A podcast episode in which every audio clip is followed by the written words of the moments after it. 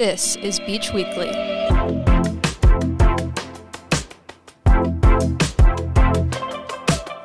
You're listening to Season 11, Episode 12 of Beach Weekly, a podcast created and produced by Long Beach State's student run newspaper, The Daily 49er.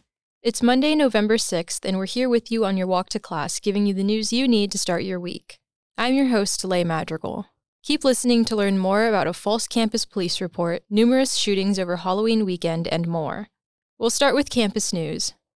Chief of Police John Brockie sent an email to students last Wednesday that revealed the reported robbery involving a female victim and a male suspect on campus did not occur. The University Police Department said the conclusion was made as a result of investigations done by detectives. The robbery was reported to have happened the night of Sunday, October 29th in the R2 parking lot at 7:30 p.m. It was reported that a suspect came from behind the victim and demanded all of her belongings. The suspect was then reported to have punched the victim in the face and stomach before taking her wallet and AirPods. According to the UPD, no charges will be sought against the person who made the false police report.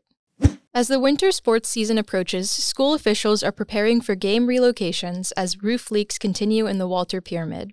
Last year and earlier this year, leaks in the roof of the 30 year old Walter Pyramid required that games be relocated to the Gold Mine, a different multi purpose arena on campus. In the future, if a game originally set for the Walter Pyramid needs to be relocated, Athletic Director Bobby Smitherin aims to notify fans and ticket holders at least six hours ahead of time using social media or the Athletics website. A recent estimate for repairs to the Walter Pyramid said that it would cost $55 million to fix. That's more than double the original building cost of $22 million. Smitherin hopes that a second estimate would provide a more reasonable repair price. This fall, the instructionally related activities fee, which aims to support essential educational experiences and activities, was raised from $24 to $65 and will increase to $89 next spring semester. According to Smitherin, none of this money has been put towards repairs yet due to the continued efforts to pinpoint the exact issues. Moving on to national news. A temporary lake at Death Valley has formed after Hurricane Hilary dumped more than 2 inches of rain on the desert in a 24-hour time frame. Death Valley is the driest place in the country and one of the hottest places on Earth. The world's highest recorded temperature was recorded in Death Valley in 1913 at 134.1 degrees Fahrenheit. The lake formed on the Badwater Basin salt flats, which are the remnants of an ancient lake. According to park officials, the lake is currently 2 miles wide, 4 miles long, and only a few inches deep. The lake has introduced vegetation to the area as scattered wildflowers have bloomed. As water evaporates, the lake is slowly disappearing and could be gone by mid November. Toyota announced last Wednesday, November 1st, that it is recalling nearly 2 million RAV4 SUVs for a potential fire hazard. It is reported that the car batteries can shift during forceful turns, which can lead to dangerous fires. The recall covers certain RAV4 models from 2013 to 2018. The company says it is still preparing a solution to the problem. RAV4 owners will be notified of a remedy by the end of December. A mass shooting in Lewiston, Maine on October 25th left at least 18 people dead and 13 injured. The shooting occurred at two locations, a bowling alley and a bar. The shooter, Robert Card, was found dead by law enforcement from a self inflicted gunshot wound two days after police began searching for him. The Lewiston shooting is Maine's deadliest shooting in recent history and is the deadliest shooting in America in 2023, according to the Gun Violence Archive. On November 3rd, President Joe Biden and First Lady Jill Biden went to the scene of the deadly shooting to add a bouquet of white flowers and stand for a moment of silence to show support for the victims' families. Biden has said that he's determined to fight gun violence in the U.S. and is pushing for a ban on so called assault weapons like the one used in the shootings.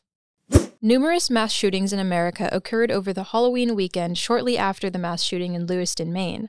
According to the Gun Violence Archive, 17 mass shootings happened during the weekend before Halloween, leaving at least 11 people dead and 76 injured.